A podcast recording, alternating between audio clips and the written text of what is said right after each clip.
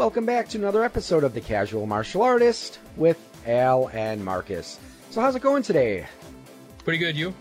Uh, tired. You know, we were talking a little bit before we started about how, you know, summer and it's the nice weather.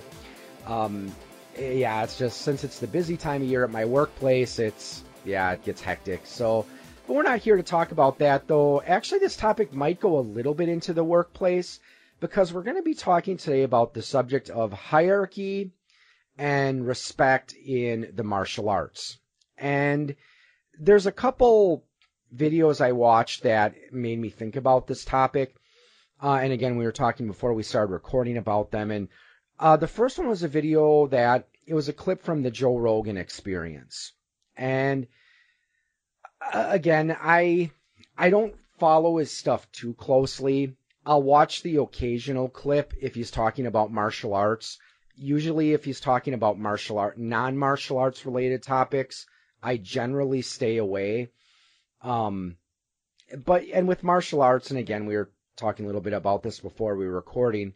My main problem with some of his martial arts related topics is he tends to get more into that mindset that if you study a traditional martial art, you know, karate or kung fu, you're basically wasting your time. And unless you're doing Brazilian jiu jitsu, you know, again, you're, you're wasting your time. And again, you said that you weren't really, you didn't really follow Joe Rogan stuff either. No, not a fan. The other one is a video from another YouTube channel, which I highly recommend, called Martial Arts Journey. And we talked, to, I think we I've mentioned him in a couple episodes here and there. Mm-hmm. But the guy who does it, uh, his name's Rokas. He's originally from Lithuania. I'm not sure where he's living now, but he practiced Aikido for many years. And he, um, you know, he's, he's talked about topics related to Aikido and, uh, other martial arts. But after a while, he start, started to move away from Aikido to do more MMA. And one of the, he had a video where he was talking about hierarchy and in martial arts and specifically some of the negative aspects from his experience in, with that type of mentality in Aikido.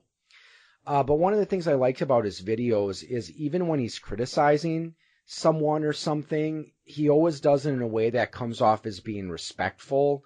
You know, he's not like some of these people who, I mean, I was mentioning Steven Seagal uh, before we were recording, probably the most famous practitioner of Aikido in the world. And and again, I don't know how many uh, if you ever catch any videos on YouTube about him, but there's a lot of people that have negative things to say about him. Mm-hmm. I personally don't follow the guy. I've seen a couple of his movies. Um, I know On Deadly Ground wasn't a bad movie. Uh, have you ever seen any of his stuff or? No, I haven't. Um, after Bruce Lee, I kind and the Dragon story, I kind of dropped off martial arts movies. Yeah, I still like. I mean, I don't really watch a lot of modern martial arts movies. Mm-hmm. You know, that's something we should do sometime. We should like uh review some like old '70s martial arts kung fu flicks. Yeah. Uh, I do like watching the occasional kung fu, you know, like '70s, '60s, '70s kung fu kung fu movie, but mm-hmm. uh, like I said, I don't get much into the modern martial arts cinema. Right. But anyways, even when he's criticizing something, he always keeps a very civil tone. And that's one of the things I do like about it. So check out Martial Arts Journey if you ever have a chance. Mm-hmm. But uh, those two things were what inspired me to talk about this topic of respect and hierarchy. Now with uh, the the the Joe Rogan uh, clip that I caught, he was talking about how martial arts is some martial arts are almost like a cult and he was referring back to his his uh because he has a background in taekwondo and he was saying that you know back when you know he's seen some taekwondo schools where you know okay everyone's lining up in their uniforms by rank and it's you know yes sir no sir yes sensei no sensei. And uh okay well if that's like a cult to you uh i think i think joe might not really understand truly what a cult is. Right. So um but yeah, he so he felt that again it was more like a cult, and he didn't really get that, and that's fine. Teach their own opinion, I guess. But uh, again, with Rokas, he was mentioning that um, he felt that sometimes it can be harmful. He was bringing up a some experiences he had, like one where he went to a an Aikido seminar you know, where there were people from different schools, you know, varying ranks. And this was when he was still fairly low level. And he was talking about how there were, um, there were like higher level students there that when he, they were looking, you know, they were partnering up to work on stuff, he felt like they treated him almost, they treated him worse because he was a lower rank. It's almost like, you know, I don't I don't want to practice with someone who I don't know what rank he was at the time, but it's like, you know, he's offering to work out with a black belt. He's like, I don't want to spar with a little blue belt or, or something like that. And, right. um, and he was also mentioning another one. This, I think this one was when he was with higher rank.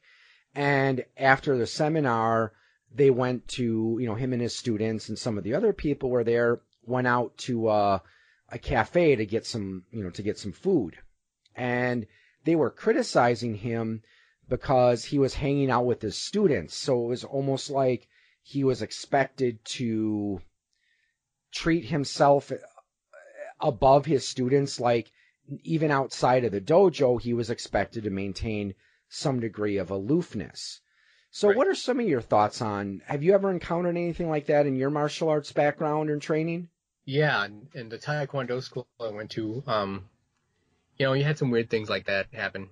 Um, I followed along. I mean, what else could I have done? I was 13, so there wasn't, you know, much I could say about it. But, you know, just the, and it, it wasn't too too bad, except it tended, like I talked about before, tended to get kind of clicky sometimes. So it's like if a higher belt belongs to such and such clique and they don't like you or they've kind of ostracized you somehow, um, you know, it can make things uncomfortable.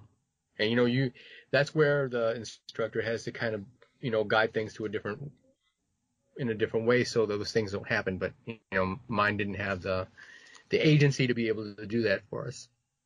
For me, the only time I really ever had much of a problem with an instructor where I think they were maybe letting their rank get to their head.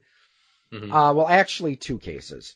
Uh, the first one was by when I started Tang Soo Do, and again, I respect the guy who, because uh, it was the first martial arts I ever I ever studied. The only thing I had problem I had with that is, and I told this story before, how when he found out that I was teaching that I was taking Eskrima classes as well, and he didn't really like that, and he was um he was like, hey, you know, you should have asked me about that, and it's like, well, okay, no one no one told me that I have to get your permission to take exactly. another martial art. So that again, respect the guy, but still that was a kind of left a bit of a bad taste in my mouth. And the other one I was talking about, the second guy I studied kung fu under. This was after my first kung fu instructor had moved out of the area, and one of his more senior students, you know, was was uh, teaching classes. And again, I've told this story how they were a bit clicky. This is the one who would stand you up yeah, there'd be times where I'd show up 10 minutes before class started. I'd wait around until class should have started 30 minutes ago and no one ever showed up. And since no one else was showing up, obviously he wasn't troubling himself with telling me that, you know, hey, there's no class tonight. So those, those are really the only places I've had any problems. Now, I know you said you did boxing for a while. There's mm-hmm. probably, did you ever experience much of that in boxing? I mean, I know there's not as much of a hierarchy in boxing because they don't really have a ranking system. Right. The hierarchy depends on your abilities. And even then, if you go in, if you have really, uh, you know, if you've got a lot of ability and you go in acting like a D-bag, you're going to get a bad name. No one's going to want to work with you. No one's going to want to spar with you. And then you can't train. So your abilities are going to erode anyway. So you know, you kind of have to go in there with some respect because some, you know, if you don't, you know, it'll be earned one way or another. And I don't know, it just seemed like, uh, and it shouldn't have to be that way because, you know, it's, in a weird way, you're being threatened with violence if you don't toe the line. but, I mean, the same thing with the BJJ school. I mean, you know, they rank on ability and, you know, do you think you're hot stuff because you've got a blue belt, well, there's a purple belt ready to rip you a new one. If you think, you know, you're, uh, you know, one of the Gracie brothers because you've got a purple belt, there's a brown belt that's willing to choke you out, you know, and so on and so forth. So, you know, it shouldn't have to be that way, but it can get that way. So, you know, again, that the head trainer of the gym, he he's a pretty pretty cool cat. Or well, had his moments, but you know, he didn't let things like that get out of hand. That's that much I can say for him. Yeah, and, and see that's something I've heard about a lot of people in uh, who do BJJ is that yeah, mm-hmm. I, I, understand that uh, usually in uh, Brazilian Jiu-Jitsu it is more based on rank on skill as opposed to seniority. So mm-hmm. you might have someone who's been there, um, you know, for you know maybe training there for three four years, and they would still be they would still be expected to be you know more respectful of someone who maybe hasn't been there as long but uh, has greater ability with them. But yeah, I've also heard that a lot outside of the dojo and outside of class. A lot of uh, Brazilian jiu-jitsu jiu-jitsu practitioners are actually pretty laid back and pretty chilled people.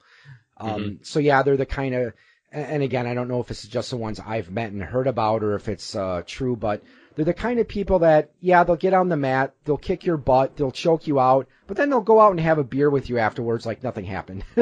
right. And probably 95% of the ones I met are exactly like that. When I did the uh, Eskrima, since that was pretty informal anyway, there wasn't as much of the a respect issue. I mean, of course, you still always showed your respects to the, um, you know, to the instructor, but it was mm-hmm. a lot more laid back. Where you know, outs, yeah, my instructor and I, okay, we'd practice Eskrima, and then a couple days later on the weekend we'd be playing Dungeons and Dragons together. So, right, um, you know, there was a bit more uh, interaction with us outside of class. But you know, you had your salutes that we did, like um, in Eskrima, the style I studied, there were three different ones. There was a salute to peers and equals, or peers and juniors. There was one to the instructors and seniors, and then the third salute that you supposedly that you only well, at least the way it was always taught to me in an eye in Eskrima, the only person you give that to is the master of the style. Mm-hmm. Um, other than that, a lot of the martial arts that I've done, it's well, Tiger Claw Kung Fu, we had a hand gesture we did that was just called paying respects, which again you did before class, end of class, and also when you're about to work with out with someone. And other than that, it's usually been just bowing. Now, mm-hmm. when you were doing like Taekwondo and stuff, did they just do bowing before and after class, or were they a bit more formal with how you would do it? Uh, a little bit more formal, and you had to bow, you know, if you wanted to be excused off the off the training area and you had to bow before you were led back on. Otherwise, you'd get in trouble. And that that's one of the many problems I had with that kind, you know, that form of discipline. You know, I don't know. That smacks of being treated like a kindergartner, and you know, I wasn't down with it. Again, I was 13, so I, you know, played the game because I was actually paying a lot of money to be there. But, you know, uh, there's no way I'd ever subject myself to that again. If I found that that was in in the program in any other school I ever go to, I wouldn't I wouldn't go there.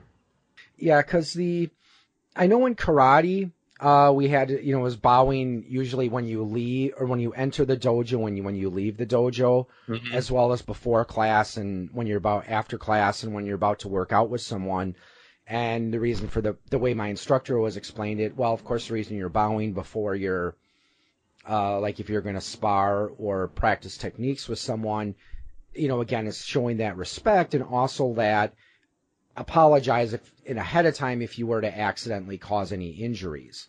Mm-hmm. And the whole bowing when you go into the dojo and when you leave, it was supposed to be first a symbol of respect for the place that you were working out in. And then the other reason is, at least again, as my Tang Soo Do instructor described it, is like, let's say someone else was was practicing and you know by bowing you're apologizing if you accidentally interrupted them mm-hmm. um, and we do again we do a lot of it in kung nu as well where you know bowing when you enter the training area right. and then um, you know bowing when you're leaving the practice area like if you have to go to the bathroom also when we do weapons we bow in our weapons which I know I think this this is one of those things where I think it might creep some people out because at the start at, in the the place where I practice, uh, which I haven't been able to go to unfortunately because of overtime the last few months, but there's a picture of the founder of our style in the front of the dojo. So mm-hmm. you know mm-hmm. we we the way that it, it works there is okay. You bow in to the instructor, you bow into the you know to the grandmaster, and you know, Right. and then you know you do that before and start a class. So I don't know. Personally, it doesn't really bother me. Um, Mhm.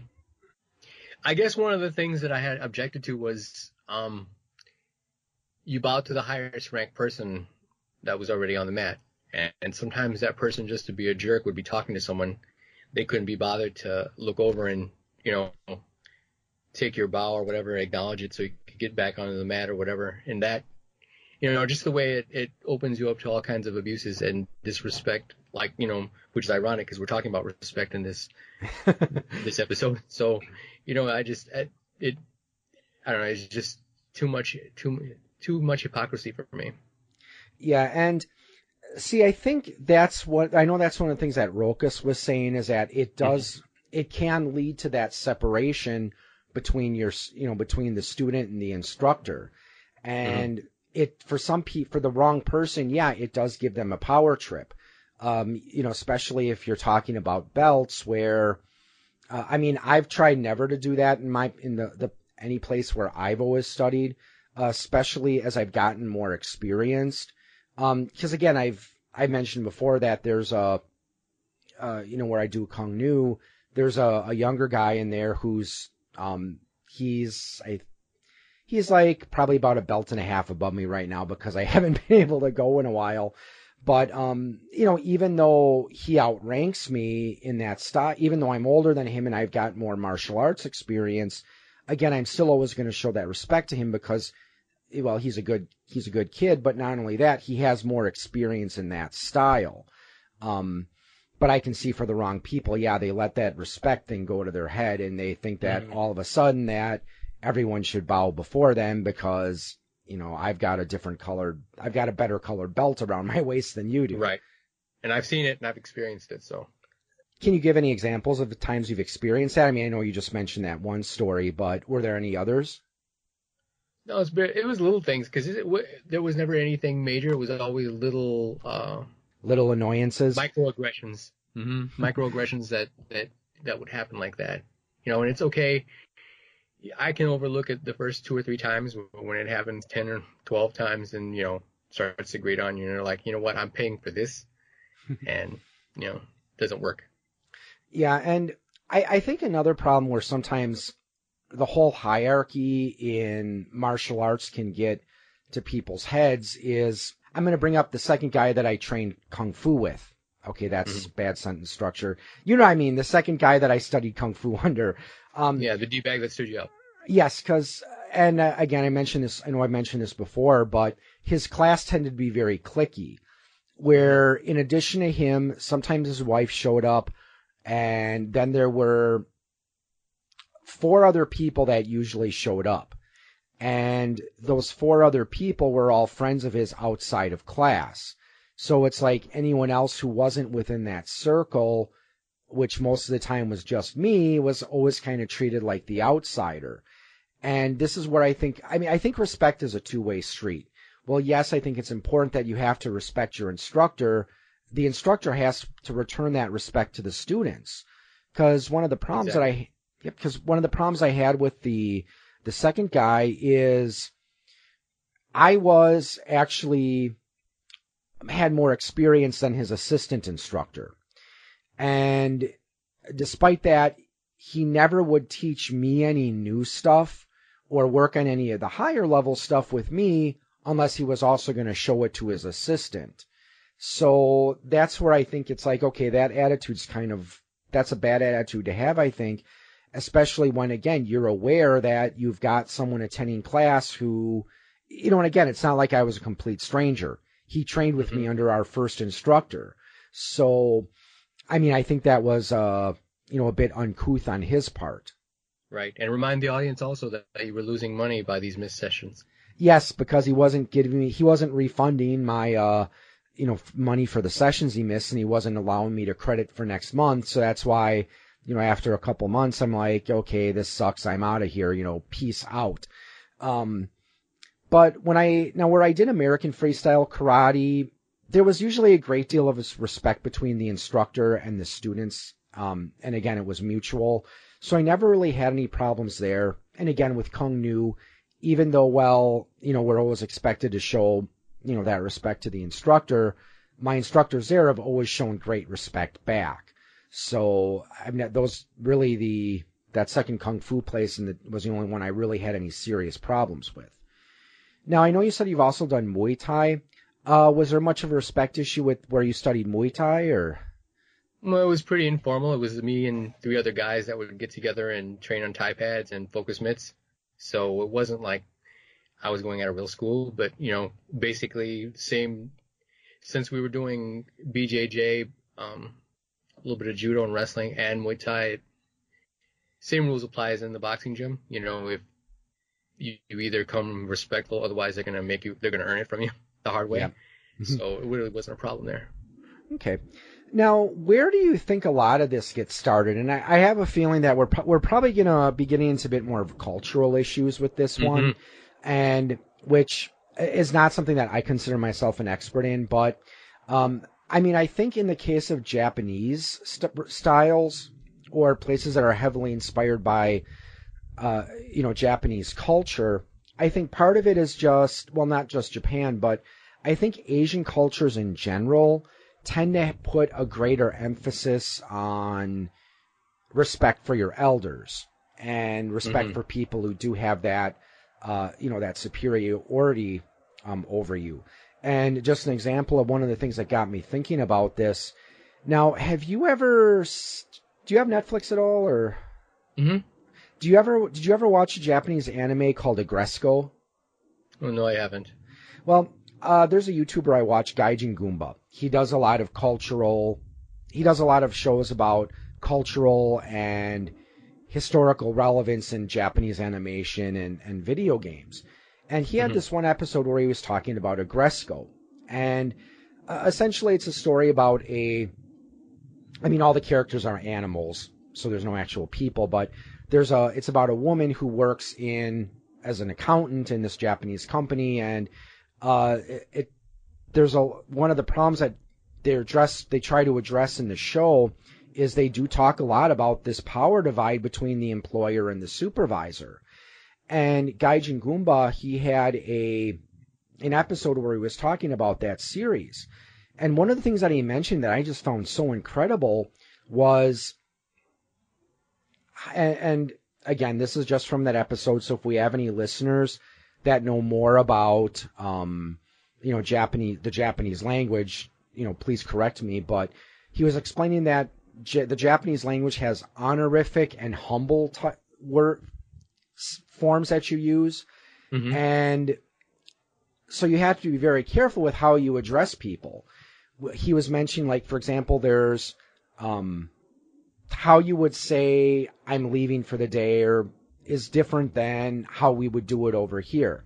Like he was Right. mentioning in Japan, at the end of your workday, you might say, you know, um, the way he put it, it's like, "Forgive me, but I'm gonna, I'm leaving early," and then you know, usually your supervisor would reply with something like, "Oh, I understand, you must be tired," and again, which over here we would probably see that as a bit condescending, but Right. there it's supposed to be recognizing your hard work. And he was saying that part, well, whenever you're addressing a supervisor, you have to make sure you're using the honorific titles or the honorific form of the language, because if you use the humble language, that's saying that you're asserting superiority or dominance over your supervisor, Right. which could, you know, depending on the company, either could get you a stern talking to or even possibly fired. But I just found that so mind-boggling how okay, just how you would say good morning or you know good evening, I'm leaving for the day takes on a whole new context depending on who you're talking to. Right.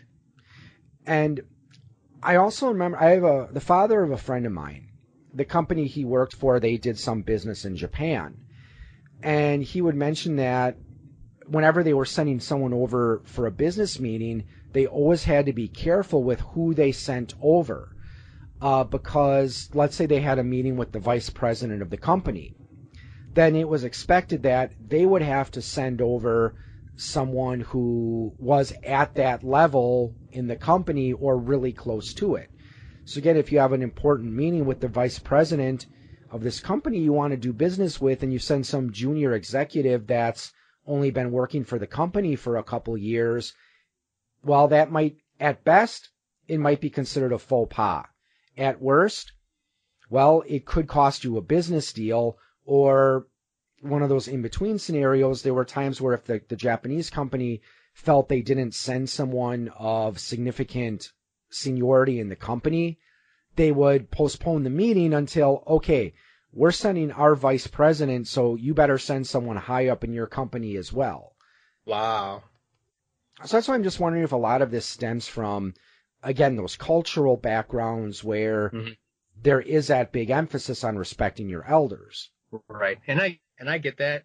And if you want to, you know, integrate that, that kind of philosophy into your life and live that way, even if it's just in the time you're in the dojo, that's fine. But not everyone is, you know, cut out that way. And, uh, and, and I can see it if, if it was a Japanese person who, you know, was steeped in that culture, I can see doing that. But, you know, I'm not gonna, I'm, I'm not gonna fall in line for someone, you know, a fellow American who's, you know, fascinated with that culture and he's gonna use that to, you know, gain some power trip and lord over you or something like that. It's just not gonna, you know, cause I've seen that too, which is okay, but do it across the board because for their friends they'd be one way, and then for me, you know, it's oh you must respect me, and I'm like oh I must not, and you know you leave because again you're paying for this.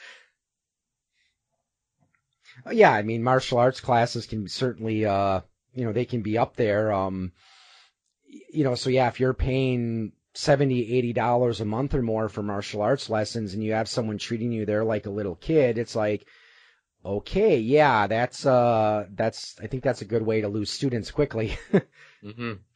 And as I understand it, an instructor did way more for you. He was more almost like a family member in some of those cultures. So there was an exchange that was expected. You know, you respected him and he, he respected you and took responsibility for you on some level. Well, that doesn't exist here. Even if you get into a school like that, that really doesn't exist here unless there's some kind of a really deep special relationship or agreement with said instructor, and that almost never happens. I've almost never heard of that happening in the United States. So it's a different culture, and if you want to try to transpose that onto here, there's a lot of um, modifications you're going to have to make.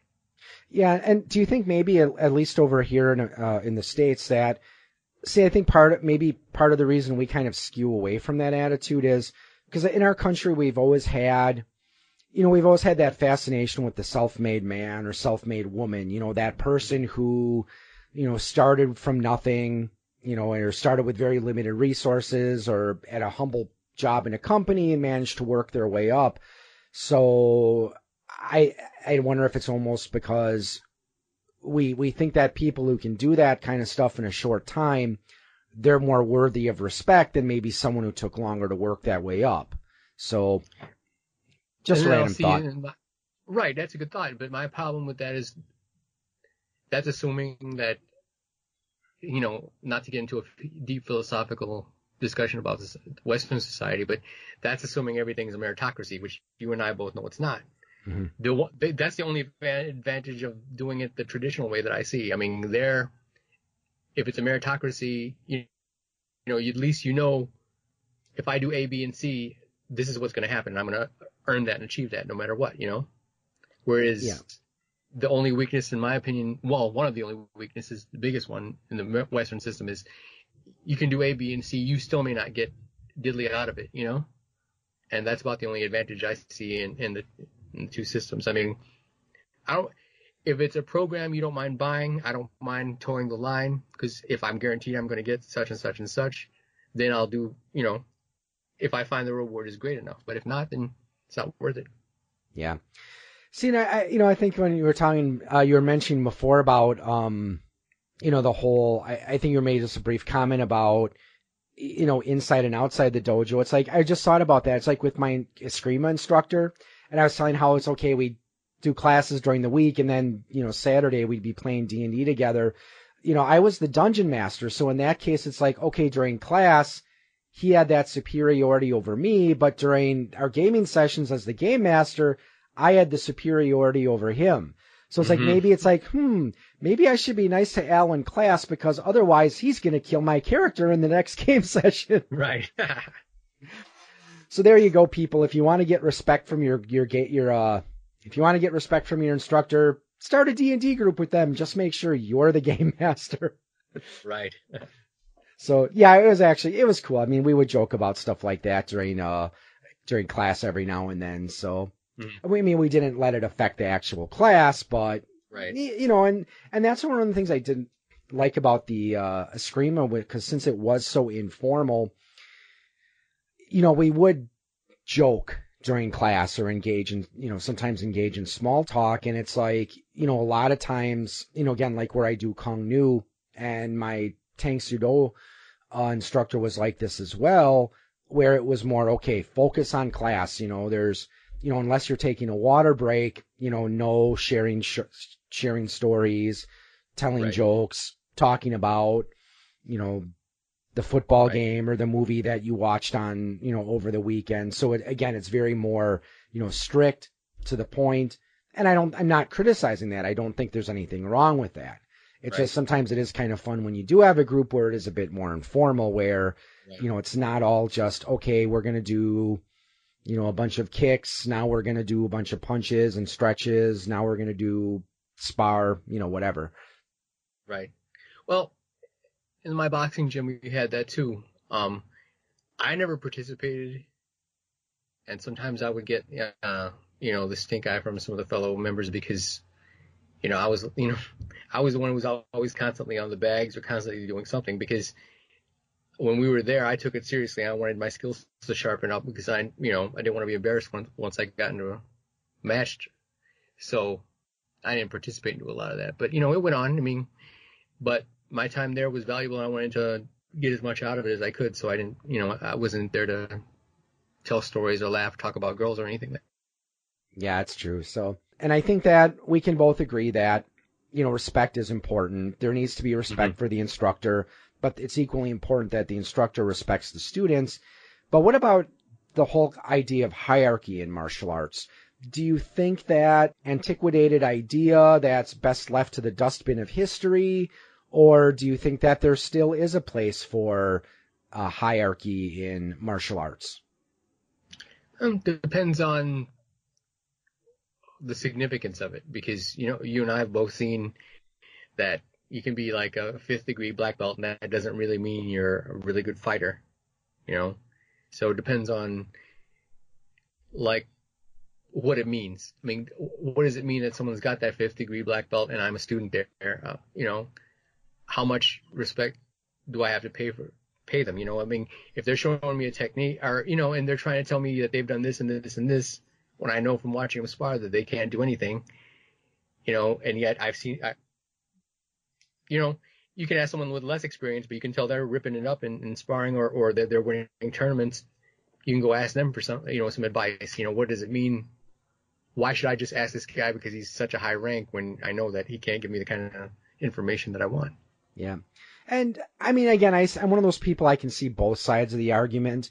Um, I Mhm. guess it doesn't really bother me as long as, you know, that person in the higher position isn't one of those people that's going to constantly lord it over you.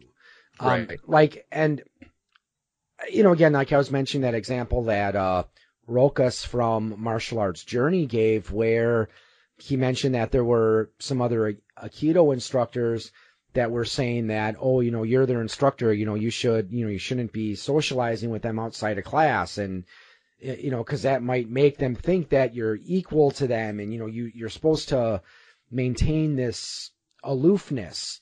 So Right.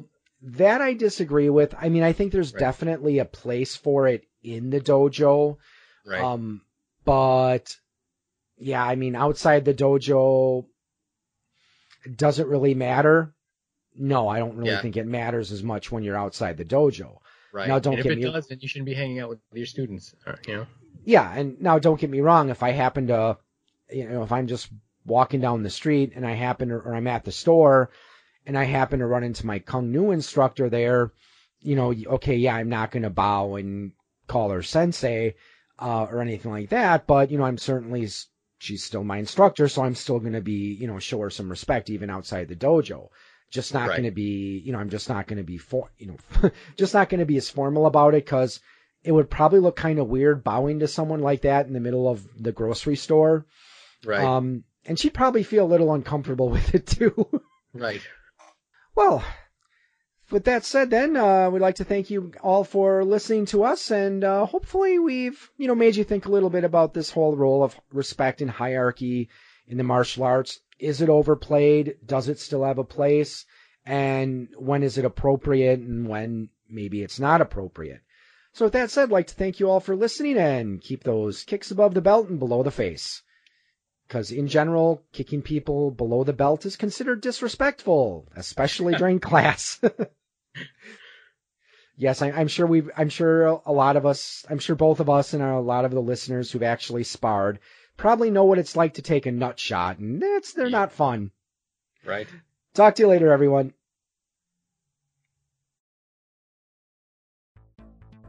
Check out the guys over at Eclectic Media Project. They bring you podcasts such as Musically Challenged. Whose podcast is it anyway? Want to hear something interesting? And their newest podcast, Page 3.14 News. Check them out on Podbean and iTunes at Eclectic Media Project, on their website at www.eclecticmediaproject.com. Check them out as they are the home with a little something for almost everyone.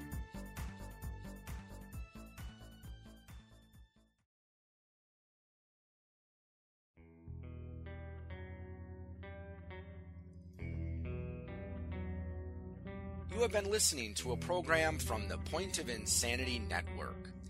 Visit us at poigamestudio.podbean.com for more shows. Follow us on Facebook and follow us on Twitter at POI Game Studio.